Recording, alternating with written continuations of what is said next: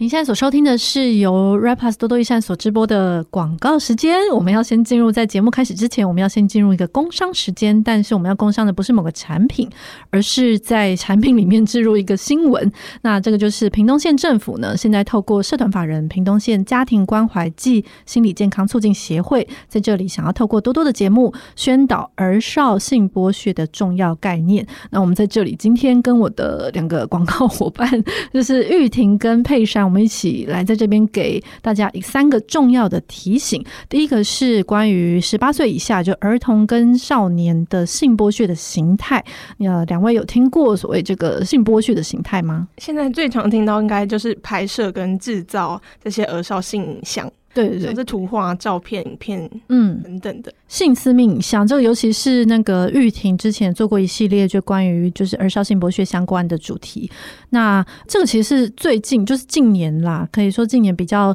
新兴的一个犯罪的形态，这样子就是拍摄制造这些十八岁以下的未成年人的性交或猥亵的相关的产品或影像，然后供人观看。那另外的还有一个形态，还有就是有跟儿少。就是进行有对价的性交或猥亵行为，这样子，就是你可能要求他跟你发生性行为，然后付钱给他，就算他是愿意的，这也是触法的。那其实早期以前的形态比较是像是台湾早期比较有出现像儿少坐台陪酒或这种像是传播妹这种词，就新闻上有时候会出现。那现在真的就是很大的新兴的形态，就是这网络上的性私密影像、性剥削。所以今天为什么会有这个宣导，主要是因为大家很多人不知道这种形态。它本身也是性剥削，而且也是触法的。那我们之前做的报道，其实呃，能够看到一个这种犯罪的形态，就是通常都是一开始会有陌生人来接触青少年，然后小孩，然后去就是诱骗他。所以诱骗是跟他交朋友，然后跟他聊心事。然后特别是有些小孩，他是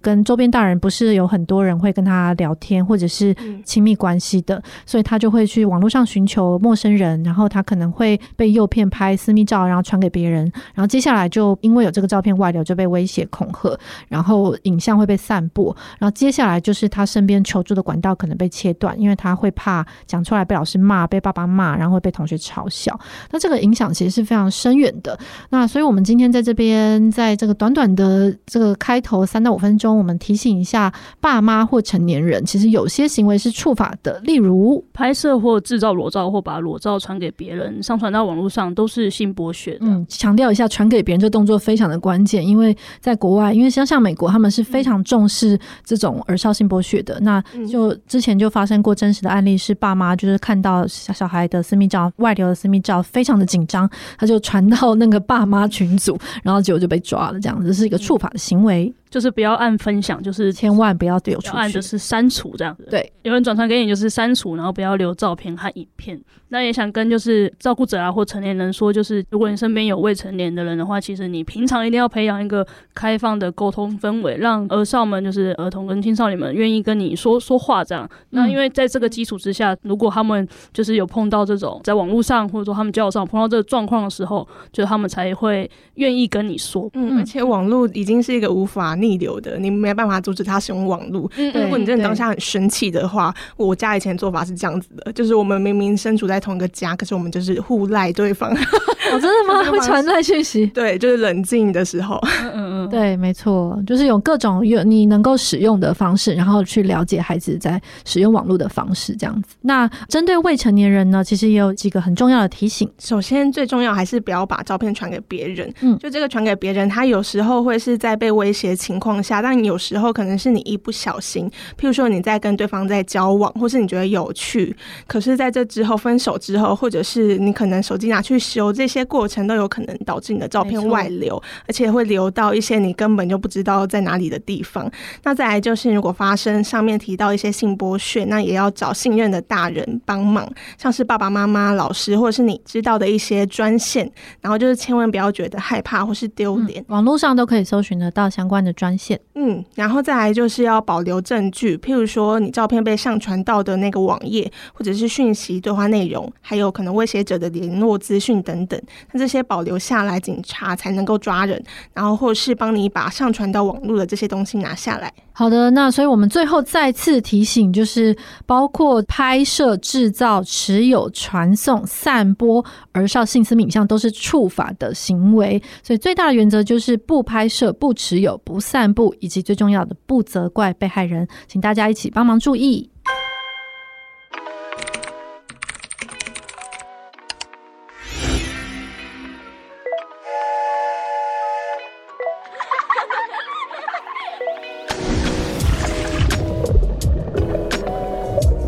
大家好，我是小花。你现在所收听的是由 Right Plus 多多益善所制播的《善尽天良》。多多益善是仰赖公益捐款的公益一体独立媒体。我们正在募集一千位定期定额捐款人，欢迎大家加入支持我们的行列，做无声者的后盾。今天我独自开场，然后想来跟大家聊一下前一两个月还蛮红的一个话题，是关于体罚跟家暴。那我邀请了我的两位好朋友来跟我分享他自己的经验，这样子。那我请他们来跟大家打声招呼。嗨，我是莎拉，我是莹莹，莹莹。哎，我讲是很很顺口的就念出莹莹了。对，好久不见，莹莹。真的，莹莹有点难发音。我觉得静音就很难发音，因为是嗯嗯，然后我又姓黄，所以就鼻音嗯嗯，超难念的。那你有跟爸妈抱怨过吗？我严重抗议过好几次，但是为时晚矣，对，来不及了。好，那会说到这个话题很红，是起因于就是我们现在录音的当下，其实是差不多七月初，然后在上个月的时候。哦，大家听到节目的时候应该是八月初，而且是父亲节。嗯。然后在上个月，也就是六月的时候，有一个小儿科医师，他在妈妈界好像是蛮红的。我听我朋友说，嗯，那他自己就是发了一篇文，跟好像看起来在跟社会大众求救，然后以我打了我的小孩为题，然后在里面讲说，因为他是一个单亲爸爸的状态，然后工作很忙碌，然后但是他又想要让小孩感受到被爱，所以他很多事情都帮。小孩做好，导致他小孩呢，好像很多生活常规是表现不好的。那他有三个小孩，分别是九到十一岁。那他就说他已经无计可施了，所以选择用打他们的方式来，希望他们可以汲取这个教训，然后养成生活的习惯。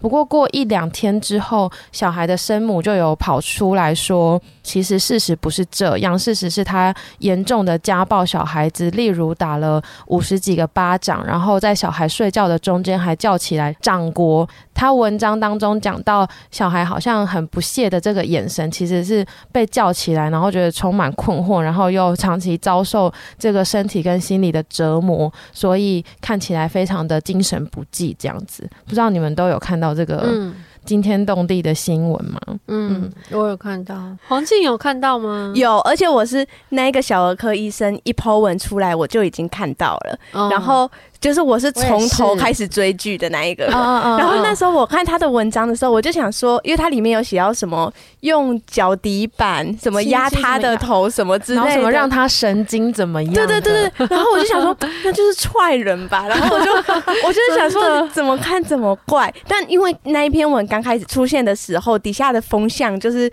都是说他很辛苦啊，就是说爸爸辛苦了。然后一个人要这样养育小孩，然后还想尽办法要教育。小孩真的是太用心了，什么？嗯嗯、然后尤其里面又有写说，他是一个小儿科医师，所以他知道要用痛跟这个事件连结，这样子小孩才会知道，就是这个事情是要做或者不要做的。嗯、然后底下就会有人说：“哇，不愧是小儿科医师，真是太专业了。”然后我我就越看越觉得，哇，我好像进入了一个。不知名的、不知道的一个另外一个宇宙里面，真的对。然后是后来好像是嘎老师 PO 的，就是生母找嘎老师帮忙 PO 的那一篇文以后，嘎老师是另外一个类似网红的，对对对。然后就是那篇文出来以后，才有比较不同的留言进入到小儿科医生那篇文章里面。嗯嗯嗯。那莎拉有看到吗？我有看，不过那时候没有太多想法。嗯，因为这阵子自从 Me Too 之后，没错，我在社群上就不会停留太久，就大概看一看事情这样子。嗯，嗯，嗯，其实我自己看到的时候，就有跟朋友开启，就是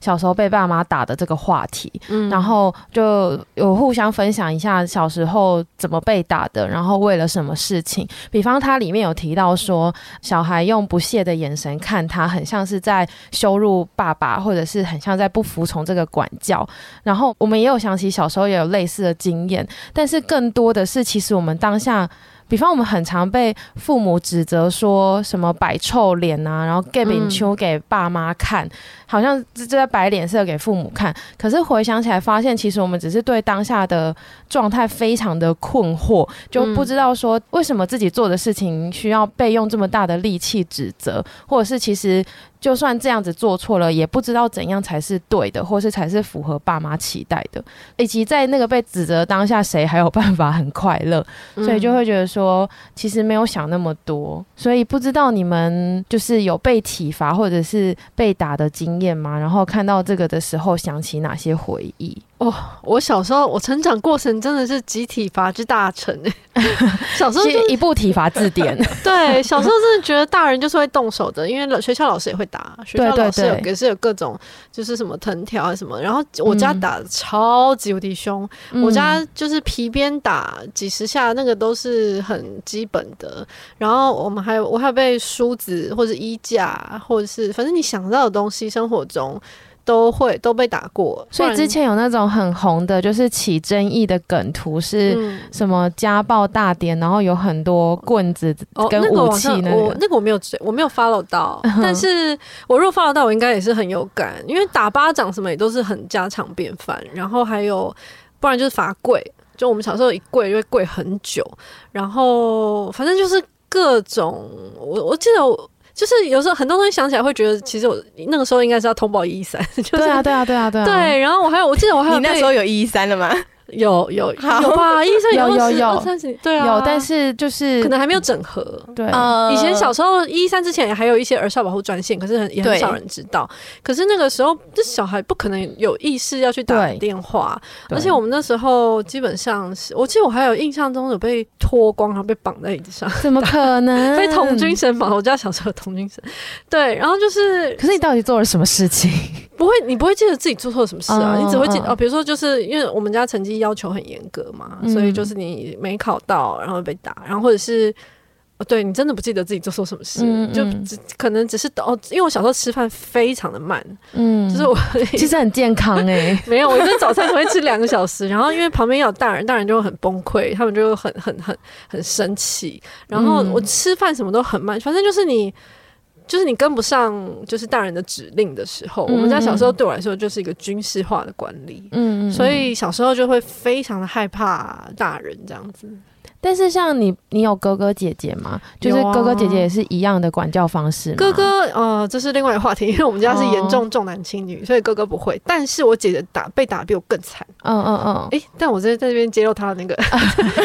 但我确实是在我被开始被打之前，我是看着姐姐不断的被打，嗯、就是被皮鞭啊，然后动不动就是。哭喊在我家是非常常发生的事情。我跟你有点不一样，是我们家也是打的蛮凶的，而且我爸爸就是他那时候年轻气盛，他就我干嘛帮他找借口？但是他就觉得，嗯、呃，要管教就是要打，然后打了会怕，这样才有用。然后，所以我跟我弟都有被打过，然后赏巴掌也是有被赏过，我印象非常的深刻。然后，嗯、呃，但是因为我弟弟他在那种主流的。呃，想象里面是所谓表现比较不好的学生，就是可能呃。但是其实他的行为也就是正常小孩会有的行为，比方说桌子很乱，嗯、然后很调皮，然后全身脏兮兮，然后成绩不好这样子。嗯嗯、所以他被打的就比我还凶。他在被打的这件事情上为我承担了很多关注力，就是有有了他的庇护，然后我就可以少掉很多被打。那你们俩会结盟吗？或者是会互相陷害之类的？不会。可是我很常在旁边。其实我觉得我有另外一种。惊讶跟创伤，就是我觉得我站在他旁边，我是觉得非常的害怕，因为他也是曾经被脱光打屁股的那一种，嗯嗯、然后后来屁股就变成紫色的，一个礼拜他都趴着睡觉、欸，哎，我们家就这样啊，很恐怖，就是他皮鞭什么一定是脱光了打，对很恐怖。然后他我印象很深刻，我明明那时候年纪很小，可是我就看到他的屁股是中间被打的那一条是白色的，嗯，然后从那一条开始晕开，变成深黑色，然后慢慢晕成那种。紫色的，然后到最后的薰衣草籽之类的，这个画面好传神，我觉得很恐怖，太详细了，很惊讶，长期留下来的画面。对，但是其实我爸自己好像应该也有吓到，因为我妈就是哭着在那边帮他涂药。嗯，然后我觉得很有趣的一件事情是我后来有一个更小的弟弟。年纪超我八岁，然后出生，嗯、就这弟弟就是从小到大都没有被爸爸打过，嗯，因为爸爸那时候也是打不动了，然后再加上我大弟已经变很大只了，就是会保护弟弟这样，然后我爸就很常很爱开玩笑说，哦、呃，如果他再这样的话，可能会被我弟打飞什么的，那我就觉得这个、嗯、这个玩笑有点戏虐，就是其实我们也是被打过，就我们不会想用暴力解决事情，对啊，对啊，反正就这样，而且就是其实我觉得前面。第一个、第二个孩子，嗯，他们被打得很凶。对，那时候我不确定是不是新手父母，就是压力也很大，说不定。然后等到后面的孩子出来，其实但其实我是老幺，我还是被打得很惨。可是我确实长大的过程，我有感受到我妈的力气越来越小。对对，然后而且我后来开始会，你没有变得比较乖，你就是开始找一些反抗方式，例如什么？就是你已经知道好接下来会被打，然后你就麻木的经历这一切。可是到后来其实已经不怎么痛了啊，但是你被。打完之后，你就只是觉得哦，就是我承受完这件事，可是我还是继续做我想做的事情，就是一个我行我素的态度。不过你刚刚提到的跟那个近期 Me Too 的讨论是有一点点像的，就是我们在承受暴力或者是。很痛的感觉的时候，嗯、有时候是会有冻结或者是解离的状态，对啊，对啊，对啊，然后或是麻木，或是其实你身体正在承受那一件事情，可是其实你是没有感觉，或是遗忘，或是当下你就是身体承受，可是你可能耳朵、眼睛看到、听到的东西，你事后如果没有去回想，你是想不起来的。对，嗯、就是我觉得一开始会觉得啊，天哪，这是一件很天大的事，尤其我是看着我姐姐。都被很严重的打，是那种会大声的哭喊，嗯、然后就是皮鞭什么都很很多下，哦，就不是一两下就过去，它、嗯、是几十下、三四十下那种。所以你就是看着他，然后轮到自己的时候，我觉得到我的时候，其实变得非常冷静。就我到后期变得很冷静，嗯、就是我就想说，好，我就接受这一切，然后把它度过。天哪！那我们在。分享这一题的时候，有听说那个下一世代的代表静莹好像是完全没有被打过的经验。这里有一个青春与困惑的眼神望着你们。对啊，那你可以说说看吗？因为你那时候也有讲说，你曾经就是差点被打，但是后来就没有。就是我们家是我妈妈从小到大都没有被我外公外婆打过，但我爸爸小时候是有被我阿公阿妈打的，就蛮但不一样，对，蛮不一样的。所以就是我记得。我小的时候，就是爸爸会蛮想要来用打的来解决一些事情，嗯嗯、然后这时候妈妈就会冲出来阻止，然后妈妈就很英勇的骂我爸说：“你不可以这样子打小孩。”这样，嗯、然后就是其实我爸爸后来他像我有记忆，是我有一次我弟弟，我忘记他那时候。犯了什么错之类，可能玩手机玩太久吧。反正我爸爸就超级生气，然后我爸爸就那时候很想要打我弟弟，但那时候我妈妈不在。然后呢，那时候我就因为从小就看我妈妈这样子的行为，嗯、然后我那时候就冲出来，然后我就跟我爸说：“哎、欸，你不能打弟弟啦！”然后我爸他那时候就在那个盛怒之下，他就有点没办法停下来，然后他就没有要理我的话，然后我就在旁边说。你要不要你先去冷静一下，不然你等下被妈妈骂。然后他就去冷静一下。那时候几岁啊？我弟弟五六岁，所以我可能加六，十二岁，哦，小学六年级左右。对对对，但我觉得我在成长的过程中，就算犯下真的。什么样很难容忍的错误？就是我也蛮惊讶，是我妈妈从来没有想要去打我之类的。就是她，嗯、她是会很认真，她当下会瞪我，然后我一感受到她的那个眼神过来的时候，我就知道，哎呦不妙了，就是这一件事情我妈可能不喜欢，然后我不能再做了。嗯，然后她回去就会跟我讨论说，就是刚才发生了什么事情，然后为什么这件事情她觉得不可以，或者为什么这件事情她觉得我应。该要怎么样做，然后都是用这种讨论的方式来讲，然后我也会讲说我刚刚的感觉是什么样，然后我为什么要做这件事情，我会把我背后的理由讲出来。就我记得我有一次是。我小五的时候，我在联络部的那个亲师交流栏写说：“老师，我爱你的相反。”然后就那时候超级流行写说什么什么的相反，没想到你们这一代居然也有，天哪，这流传了这么久。对啊，然后那时候我妈看到联络部以后，因为我妈又是老师，她跟我的班导又是同一个学校老师，然后我妈就当下就其实会觉得非常没面子，然后好像没有把小孩教好，然后小孩这样子顶撞师长一样，所以我妈其实当下是非常非常非常生气的。但她就算那么生气的情况下，就是。他其实也没有。动手，他就只是先跟我表达出他的愤怒。他说他觉得他现在真的非常生气，因为他看到我这样子写。嗯，然后他就跟我说，为什么他觉得生气，是因为就一来是他跟那个老师也在同一个学校，这样子他会觉得很没面子。嗯，二来是他觉得老师的小孩应该要更乖一点，然后更不能去顶撞老师。妈妈好坦诚哦，他没有像我说的这么白话啦，但翻译起来大概就是这个意思。他有精确传达到他的意思。对，然后呢？他就有这样子跟我讲，然后我那时候其实，因为对我来说，就是我妈妈很严肃的讲话这件事情，对我来说就是一件超恐怖的事情的，嗯嗯嗯，所以我那时候就很紧张，很紧张。但我也有努力跟我妈妈说，就是我会写这个东西，是因为就是我们老师对另外一个同学偏心，就我们两个明明都考很烂，我们那时候还有处罚那种不能下课的那一种，可是我们老师就让另一个同学可以下课，然后就让我不能下课。然后我觉得这件事情对我来说非常不公平，所以我就写了那一段话。然后我就很努力的跟我妈妈解释。然后我妈妈听到我后面的这一段为什么会做出这个行为以后，他就气有比较小，然后就有跟我说，就是你就算觉得不公平，你也可以用别的方法表达。他就有举几个例子，他觉得比较 OK 的给我。然后后来这件事情就结束了。就这是我脑中我小时候我妈最生气的一次。真的哦？对，你们这是一个审议式民主的家庭，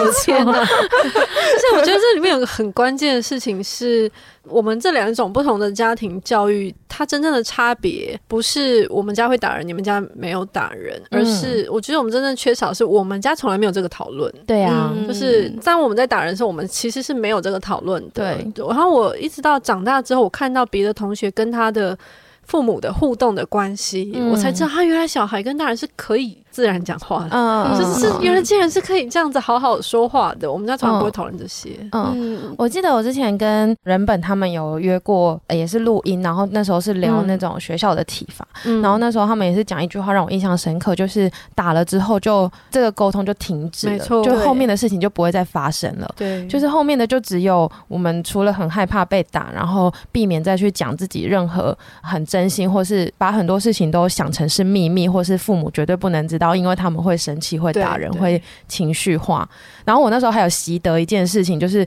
当我想激怒他们的时候，我就有练习到一些可以激怒他们的技巧。因为他们就是很常在生气，或者是哦，原来这样子爸爸会打人哦，这个点会让他生气，这样子。但是你为什么会想要激怒他们？就是有时候像都很反抗吗？或是像我妈她自己，就是她可能生活工作什么很疲惫的时候，她有时候会忘记给我的一些承诺，或者是。我们讲谈好的事情，他会一直变来变去，嗯、那会让我很无所适从，以及很没有心理准备，所以我就会故意激怒他。嗯嗯、对，其实我也没有真的很生气，或者是很想怎么样，但是我就会故意激怒他，来让他知道说我对这件事情很不爽。嗯，对。但我觉得更好的方式应该是去。像静莹他们家这样，就是互相表达彼此在意的点是什么？啊嗯、可是我觉得，我也必须说，就是我们家相比起其他家庭，是在日常中比较有余裕的。就因为我们家我爸爸妈妈都是老师，所以他们的生活作息基本上是跟我们小孩一模一样的，就该上学就一起去上学，然后放学就一起回家。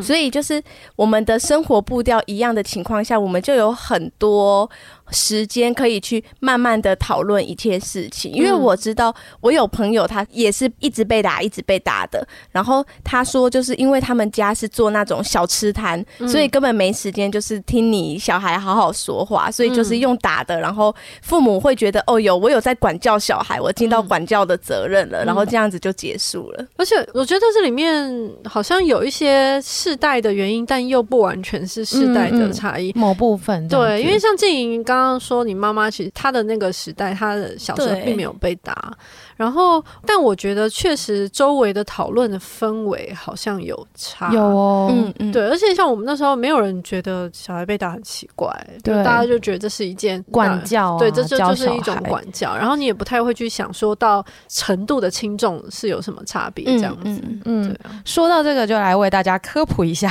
嗯，就是有关就是体罚这件事情的法律，像是家暴法，它其实是在一九九八年六月才上路。至今大概就是二十五周年，所以它的确是有一个世代的差异。不过当时的家暴法是一九九三年的邓如文杀夫案，不知道你们有没有印象？嗯、很有名，对，很有名。就是当时一个女性叫邓如文，她就是长期遭受丈夫的家暴，家暴非常的严重，所以后来她就是拿起一把刀刺向她，然后血流出之后，她丈夫就。禁止了，然后他就感到松一口气，类似这样子。然后那时候就妇女团体开始正视这件事情，因为当时呢，法律是没有办法管家庭内的暴力的。会觉得是家务，那时候觉得家暴是个人家务事，对对对。但是邓如雯杀夫案算是一个转捩点跟一个分水岭，嗯，对，然后引起大家的重视。嗯、那近期跟体罚，就是家庭内父母对小孩子的体罚比较有关的是，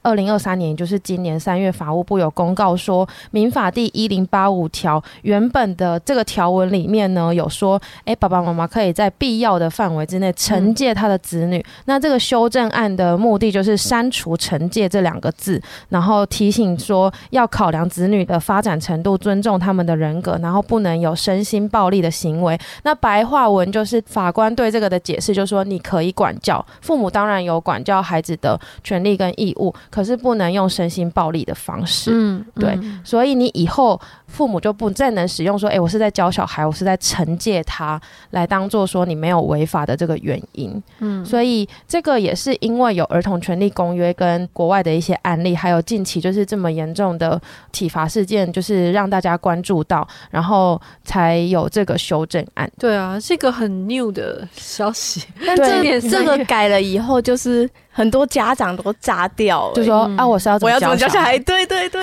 对，没错。但也想知道怎么教小孩，欢迎打去问我妈。我觉得我妈在这边，你知道在这边提供妈妈的手机号码是不是？跟一一三专线，我应该提供那个儿盟的教养专线，大家去 Google 儿盟的教养专线。哎，不过你提到一个很好的点，就是我这次在查一些资料的时候，的确就是有讲到说，之前人本的调查有讲到，大家对于禁止体罚其实是会有点担心的，就想说。那我最后的手段都没了，因为其实有调查显示说，其实爸妈是不想打小孩，嗯、很多爸妈是都会那种打在你痛在我，就是他们说很多爸妈就是会口头警告说，哎、欸，你再这样我要打你了，再两次我要打你了，再三次我要打你了，所以其实爸妈是很不想动手的，可是有时候他们又不想当说到做不到的父母，所以就只好打下去。但是这个调查是说，假设这个国家的利器有给我们配套措施的话，其实是百分之七十七，就是差不多快要八成的人是很赞成禁止体罚这件事情。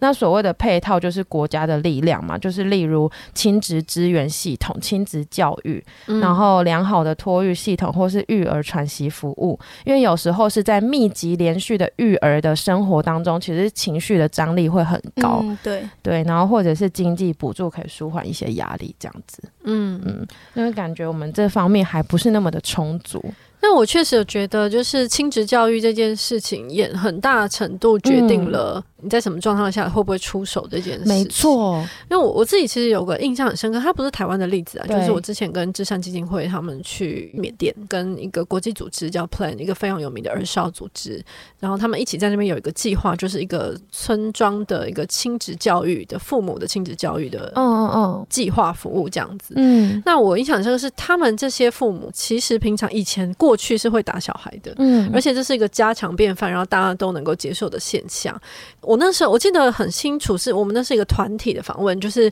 我们围成一个大圈，然后很多的大部分是妈妈，然后他们会一起跟我说，就是他们跟小孩相处的方式。然后我印象深刻，是因为那一次访问是我看过，我觉得是一群很快乐的父母，真的哦，对，就是他们在过程中表现出来的快乐是一种很难以，他们就是会七嘴八舌的跟你说他们学到了什么，嗯，比如说他们怎么教小孩，就是要那个营养的部分，然后就是怎么照顾自己，然后怎么教会他们生活习惯，嗯，然后他们都说他们以前是会打小孩，可是他们现在学到了什么什么什么之类的，嗯，然后或者学到怎么跟小孩沟通，嗯，那其实我觉得沟通是非常需要学习，就像黄静莹跟妈妈的这个对话，其实并不是每个家庭都会，或者是有这个习惯，或者是他知道怎么去跟小孩对话，或是就算知道，他也不会凭空出现。对，就是其实是需要练习的。嗯，然后我就问了一个问题，说，其实比如说你今天要教他写功课，那说真的，你打他，你也可以让他写功课，你们可以达到同样的目的，可是你为什么会选择用教育，就是沟通的方式？然后他们那边的父母，他们就说，他说。他们后来意识到打小孩，等孩子长大，这招就没用了。没错，对他，他长大之后他只会恨你，就是他会记恨你，然后他不会记得他做错什么事，他只会记得就是爸妈会打他。真的，对。可是如果是沟通方式，他发现这个孩子不但可以持续的保持这个好的习惯，并且他之后会反过来成为妈妈的盟友。哦，对，就是比如说他们如果有弟弟妹妹，然后他们会在这个家庭里面形成一个很良好的互动的氛围。对，然后他们，我觉得我很难忘是在他们眼中看到的这个，就是在学习亲子教育的之前跟之后的那种改变，跟他们的那种满足感。嗯，对，所以他们现在就会就在我去采访的那个当下，因为他们已经施行了这个亲子教育的一段时间，然后他就说他们现在跟孩子的关系是很好的。嗯嗯，我觉得这让我还蛮感动的 就是，其实我觉得我自己有很多的沟通技巧，例如这个沟通技巧可能真的很小，例如打电话去别人家的时候，嗯、你接起来要说“喂，你好，我要找某某某”的这种沟通技巧，我甚至都不是在家庭内学会，我是真的长大之后看到别人家的小孩是这样子跟别人在沟通，我才觉得说，哎，原来我有这个方式可以选择。但其实我不会去怪罪我的爸妈，因为我知道他们的局限在哪里，嗯、因为他们小时候也是被更严重的体罚跟教育模式才长成这样，而且我觉得有些戏剧里面好像某种程度美化了这种，嗯、就是父母追打小孩，然后你觉得很好笑，就是、哦、真的对，有一些只是想要复古的追忆那个年代的戏剧，好像，然后你就看到那个小孩在村子里面跑来跑去，然后大人在后面追，然后看着觉得很可爱，可是。其实对小孩来说并没有很可爱，而且我是我我小时候是看了这个，我才发现啊，原来被打的时候还可以逃，就是 原来还可以，居然还可以跑。然后我觉得这些都是我们完全不同的一个成长的差异。可是我觉得是因为有这些文本，所谓文化的文本，所以小时候那就觉得哦，因为家家户户都在打嘛，好像不是很严重的事情。对啊。但现在如果再有人做这种画面，应该应该会被抓出来鞭打。对啊。那你觉得你在长大的过程中？嗯，很想知道你们是像莎拉是如何回头去诠释跟理解这些事情。我是长大之后开始比较，比如说像研 研究一一三，就知道耳塞保护概念，嗯、然后我才回头去想说，哦，原来是我小时候其实是应该是要通报，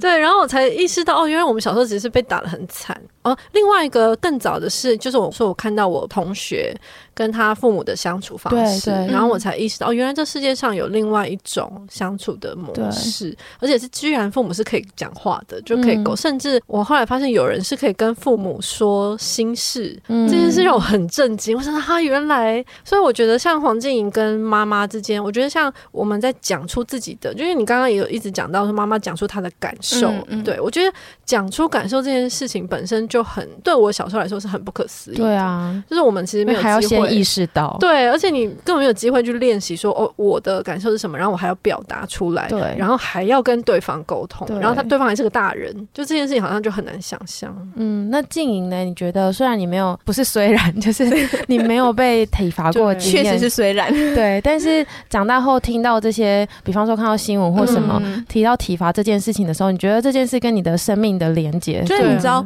我一开始是对于打人这件事情，我是超级不能想象的。嗯，然后就是连我国中的时候，我们有一个体育老师会体罚，就是只要班上有一个人在该安静的时候讲话，他就叫全班一起青蛙跳怎样？天哪！然后当晚我就打电话去教育局，然后隔天他就被 解雇了。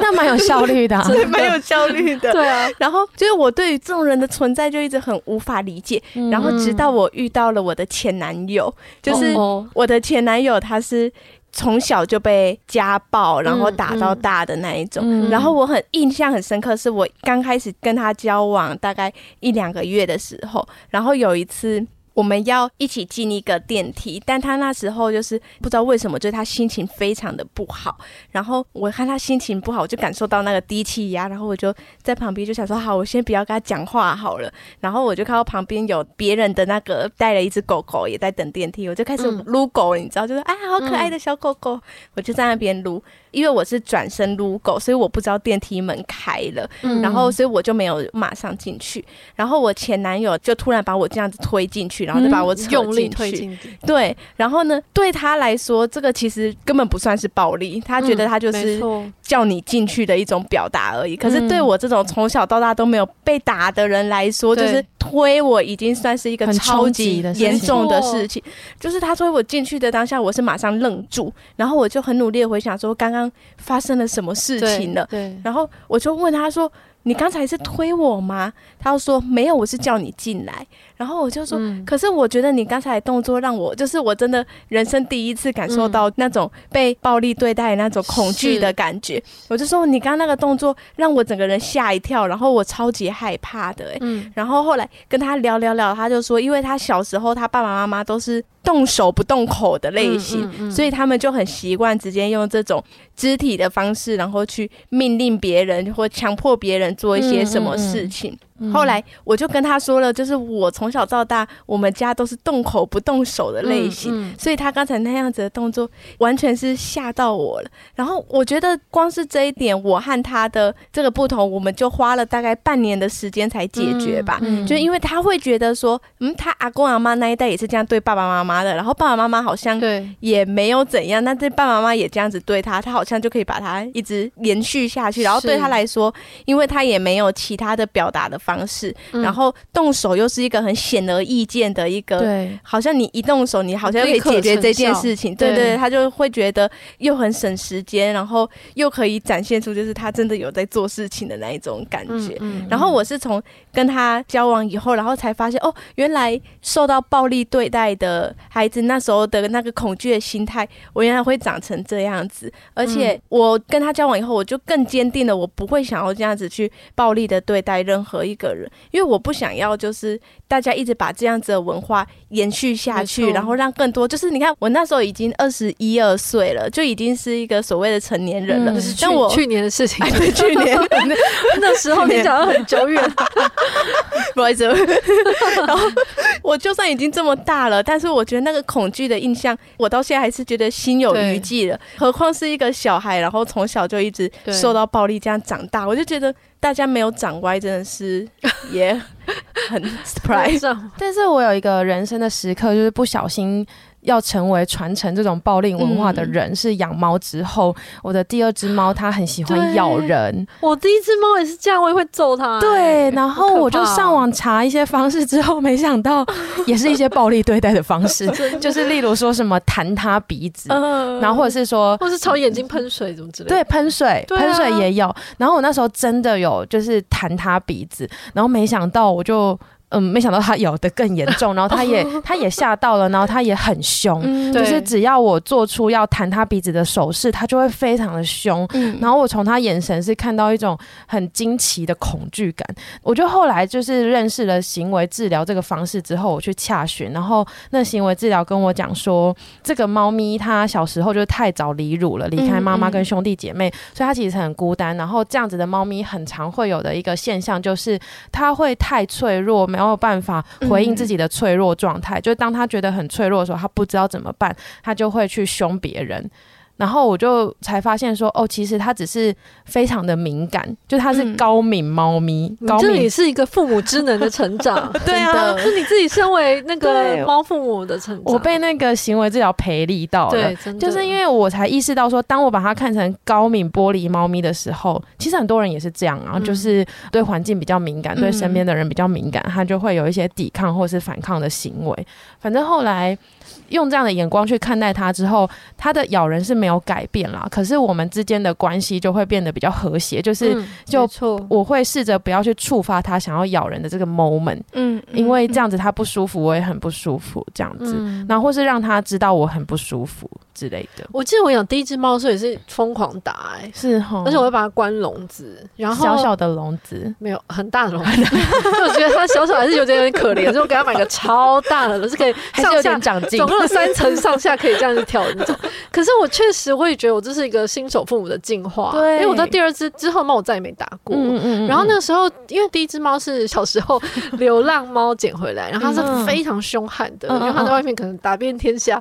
然后它在家里是会这种，就是他在你身边，然后突然间暴怒，然后把你抓到流血这样子，所以我到后来就是就真的在跟他比谁比较强悍，对对，然后就是他会抓你咬你，我就打得更凶，但是后来真的是深自检讨。后来什么转折让你？哦，他长大之后就不会了，因为他长大之后个性稳定，嗯、然后就没有什么机会需要动手。嗯，然后后来他长大之后，我开始理解到一个比较健康的关系应该是什么样子，然后也意识到猫这种动物，这个生命在你面前它是有喜怒哀乐，对，然后它是有自己的可能有自己的困难，或者是它怎么样，所以你必须要跟他相处，而不是要。制约他，对对对对，就是不是强制的制约他。对，我不知道是不是很多父母也会有这种心情，就是他从第一个孩子到第二个孩子到第三个孩子，然后他才开始，对，才开始意识到。对，可是我觉得这里面刚刚静怡讲到一个很关键的事情，就是。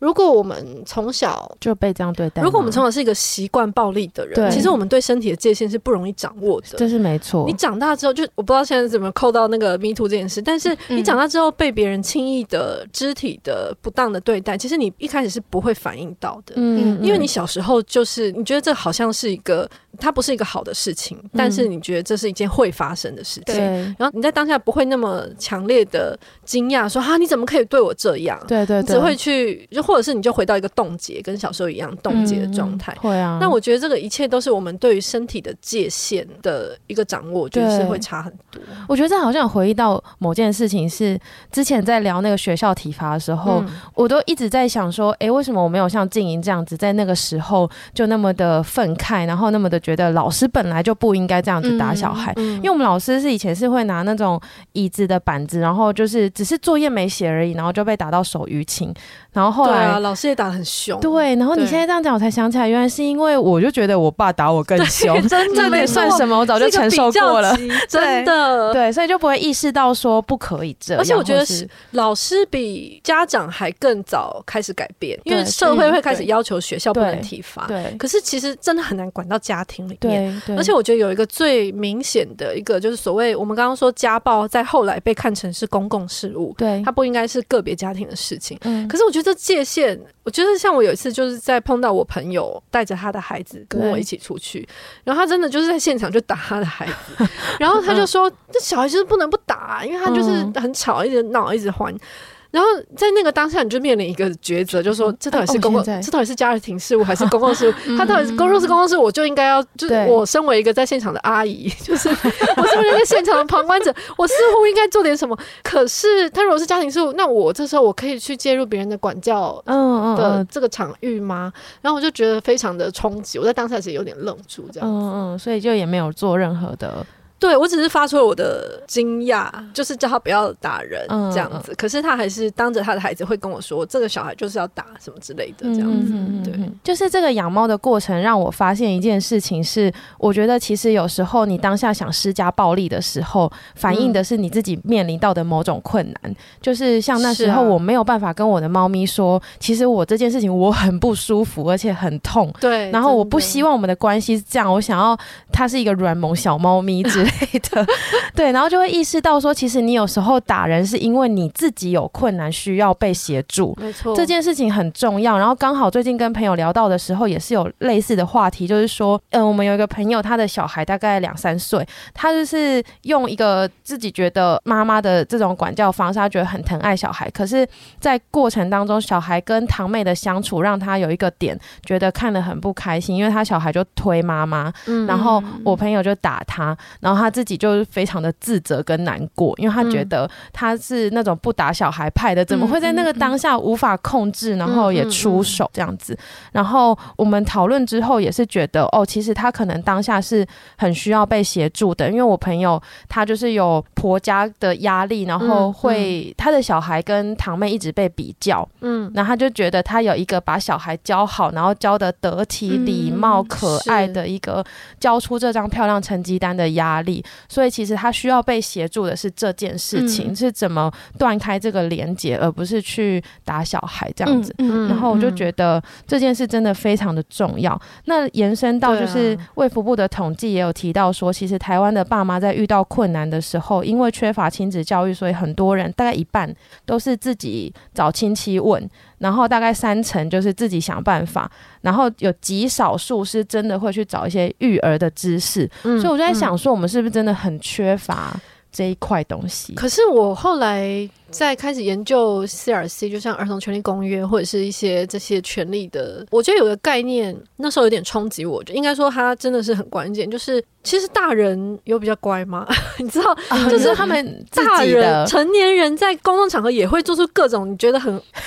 你就想揍他的一些行为，有时候有些人就是讲一些白目的话，或者是做一些惹人厌的事情。但是，但是这个儿童权利公约他在对他在强调的就是。如果你在一间会议室里面有一个大人成年人开始讲话，但是我们不会在这时候出手揍他。的确，如果你不会对成年人做这件事，你为什么会对儿童做这件事情？你为什么会对青少年做这件事情？那你今天不会对成年人做的事情，你就不应该对任何人做。嗯，不止不能只因为他是青少年跟儿童。嗯，对。如果因为他是青少年跟儿童，然后我们选择这样做，那的确就是在仗着权势，对啊，在欺负弱小的感觉。因为我有时候开会，公务们，有时候开会你想打他们，是不是？所以有些人你会觉得哦，我就是要冲上去，我真的很想揍你，可是不行嘛。我们知道没有这个选项，所以我们会努力逼自己去学习怎么沟通。对对，那我觉得，而且我们常会说父母，当然我知道父母很辛苦，就是为什么那个儿科医师底下会一开始会有很多人留言说、嗯、啊，你辛苦了。可是我觉得我们都觉得我们要打人的时候是在省时间，因为我们没有时间沟通。是，可是这个省的到底是什么时间？就是我觉得这个，当我们如果前期在一开始我们就已经建立某种对话的机制或者是方式，嗯、那那个时间在最后其实是，如果你要以生命历程来看，你才真正是省下了时间。一开始好像听起来好像我们要花很多时间沟通，可是沟通这件事情是会成长，它并不是每一次都要花这么长。就一开始我们在建立，可能也许我一次要花个半小时、两小时，可是以后我们的开始有这个默契，我们开始知道这个沟通的方式的时候。你就不会一直每次都花这么长时间啊？那反而是打人，你就不会进展，因为你们的关系就是会一直就是用暴力。而且我觉得暴力的进化，刚刚静莹讲到一件事情，就是很多人都会说啊，可是谁谁谁都是这样过来的，他们还不是好好的。嗯，就我我们在讲体罚最常听到的就是啊，可是我也是这样过来的啊，我们还不是好好的。对，可是我之前在看到韩国有一本书，他在讨论就是关于体罚，因为韩国体罚还是非常的严重。然后他那本书里面在讲的一句话就是说，现在。所有曾经被体罚过的而长大的成年人，都是体罚的幸存者。嗯，因为我们其实并没有看到有多少人是没有好好的活下来，或者是他可能活下来，可是他带着我们看不见的创伤，或者是对于权势的一种畏惧。嗯，可这些都是我们不容易看到的，但是它的影响却是真实的在发生。嗯嗯嗯，那些影响可能是影响大到我们根本来不及看到他怎么活下来，或者那个人已经离开了。对对，或者是他体现在生活中很幽微、很隐微的事情上面，然后可能是你以为是这个人的某种个性或特质，但是其实是因为他从小承受了很多的体罚或是暴力的对待。最可怕的就是他复制了这个方式，嗯、然后去再拿这个方式去对待别人或他的下一代。是，然后我觉得在暴力的环境，以前我们做儿少安置，就是安置机构里面的议题在讨论，你可以很明显看到，就是当这个机构他习惯用军事化的管理跟打骂去教孩子的时候。时候，这个里面的孩子他不会学到什么，他学到就是。我在这里就是要比拳头大，嗯嗯，然后他没有学到用其他方式去解决问题，他就是觉得，总之我的力量要比别人大，我才能解决问题。我觉得这是一个很可怕的恶性循环。嗯，那你们的生命当中，除了刚刚静莹提到的，那你自己有没有在面对小孩子的时候，有一些正向的经验？就是我们不需要使用暴力，或者是你用了什么样的方法，然后就有了好的关系。有吗？想不到，因为你没有负面的经历。对，就是，或是你有没有 正向经验吗？我想到的一个是，就是刚才在聊那个考不好会被打的时候，嗯嗯、然后我就想到，就是我数学从小就是奇葩的烂，就是我从国小数学就不及格，嗯、然后呢，每一次不及格，然后我们家就会整个炸掉，然后大家就会觉得你才国小而已，数学就加减乘除，怎么可以不及格这样？嗯、然后后来就是有一次就是。那考试前，我们家就很慎重的跟我说，就是这次一定要努力读书，然后这次一定要好好的把它考到及格。然后我那一次就真的。很努力了，然后我就想，哦，我们家这么严肃的跟我讲了，嗯，那我好像一定要就是不能辜负他们。如果辜负的话，就没有考及格的话，感觉他们就会很生气，然后不知道会发生什么样的事情。嗯、所以我那一次就超级努力的考，但是就是数学不会骗你，就是不会的就真的是不会。没错，数学是就是数学真的是残酷的事情，完全不行。所以我那一次呢，又毫不意外的考不及格。然后我考就发完成绩那一天，我就回到家，然后心里就觉得超级慌张。我就想说，哦，完蛋了，我又不考不及格了，然后我一定又会被骂，然后不知道。就有时候，就我们家的，如果真的硬要说暴力的话，有时候好像比较接近那种冷暴力会出现的比较多。嗯、就是家里会一个沉默的宁静，然后这样看着你这样。然后我就想说，哇，我这次完蛋了。然后我就回去，然后。我就跟我妈妈说：“妈妈。”然后我就哭了，就是我才刚开口我就哭，嗯、我就说：“呃，我这次又不及格了，但我明明很努力了。”然后呢，但我那时候我妈妈就跟我说：“对，我知道你这一次真的很努力了，嗯、你有尽力就好了。”嗯，然后我当下就大爆哭，然后我觉得我妈妈跟我讲这件事情，让我有一个。很重要的一个启发，就是第一个是她让我没有因此讨厌读书。我觉得她如果当时候一骂我啊，或者是打我，我觉得我肯定这辈子都再也不要读书了。就我觉得我就不是读书的天分。然后我觉得第二个是，我觉得我妈妈。告诉我，就是事情只要每一个人都一定有他能力的局限，嗯，然后事情你只要做到尽力，然后你自己问心无愧，然后我们大家都知道你尽力了，这样子就好，嗯，然后所以后来就我觉得这件事情带给我很大的力量，是我之后在人生成长的过程中，我有遇到很多事情都是好像不太符合家里的期待或社会的期待的时候，然后。当然，一开始也是会有点慌张，但我就会想到我妈妈那时候告诉我的，说你尽力就好，所以我就还是先不要想其他的，先努力的把它做完。然后我知道我自己真的尽力的时候，我觉得。那我就可以把这件事情放下了，就不用因此就是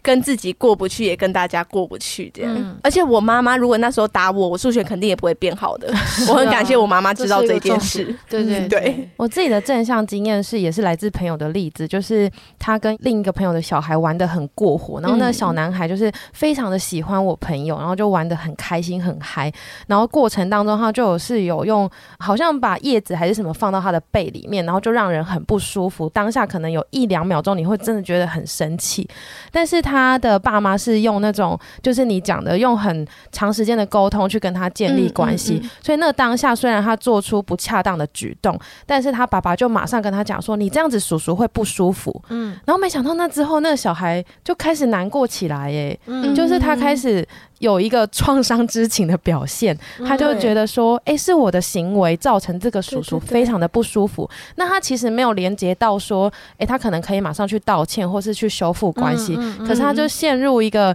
就是去旁边低头，然后很难过的神情。然后我的朋友们就因此感到有点惊讶，就觉得说，哎、欸，原来如果养出一个有同理心的小朋友，嗯、他是会长成这个样子的。然后就当下还有一秒钟的，就是觉得蛮感动的这样子。嗯，然后我就觉得这个例子对我来说也蛮有启发的，就是像莎拉讲的，或者像静怡讲的，可能前期是非常花时间的，嗯，然后也会有很多挫折，因为有可能没有那么快立即见效，可是其实都是听得懂的，在这个过程当中，看你愿意用什么样的方式，这样子。而且我觉得，如果我们不是每一次都寻找可能比较快、比较容易的手段，就是打人这件事，嗯，有些孩子他的状况可能也比较容易被发现，嗯，因为你可以想象，就是一个普通的孩子跟一个可能有，比如说他有一些疾病，或者他生病，或者他现在身体不舒服，导致他现在很躁动或什么。可是这所有的问题都会在体罚之下被盖、哦、被掩盖，因为你就是会觉得，总之我现在要解决他的这个行为问题，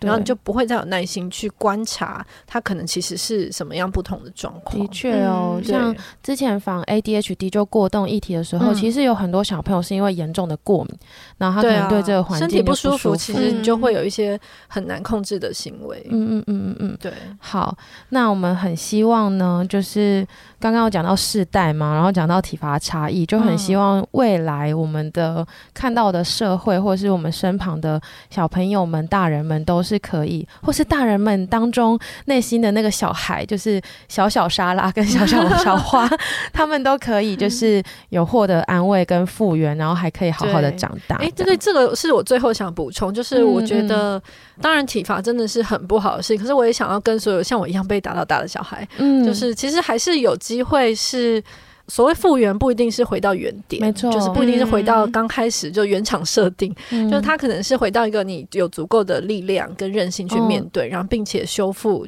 用自己的方式去诠释过去这个经验，然后你还是有很大的机会是可以成为一个很有韧性的大人，但是只是确实他会需要比较大的力气，然后或者是会需要一些时间，嗯，但我觉得他还是不是世界末日啊，的确，对对对，嗯。然后我觉得之前我们在做儿少保护的时候，确实有发现。其实不是有那句话，就是说要养育一个孩子，其实需要嗯全村庄的对一个整个村庄的一个关注。那他其实在说的就是，其实被虐待或者是被严重的体罚的孩子，他身上是有一些蛛丝马迹，嗯，对，是可以辨识的。比如说他身上常有淤青，或者是有些孩子会在夏天的时候穿长袖，因为他他想要掩盖他的伤口，嗯，或是有些孩子会反射性的出现一些，比如说你不小心碰到他，他就会很惊恐，嗯，然后他会立刻把把自己锁起来，就这些反应其实都是，呃，如果我们能够意识到这件事，我们其实会更容易在生活中可以看得辨识出一些现阶段需要帮助的孩子，然后这个运用集体社群的力量是可以保护到一些孩子的，嗯，甚至是预防，就是让遗憾不要发生这样子，嗯，嗯，那今天很谢谢你们来揭露了很多 自己的故事，那我们就祝全天下的父亲父亲节快乐，不管是父亲母亲。啦，就是照顾人的，然后被照顾的都很快乐，或是可以打电话给黄静怡的妈妈，想要给儿梦的教养专线，想要认识妈妈。嗯，那有需要真的可以打电话，对不对？是真的可以打电话。哎、你说我妈还有教养专线，教养专线吧？对，教养专线真的可以。好，有需要的大家可以试试看。那就下周二再见，拜拜。Bye bye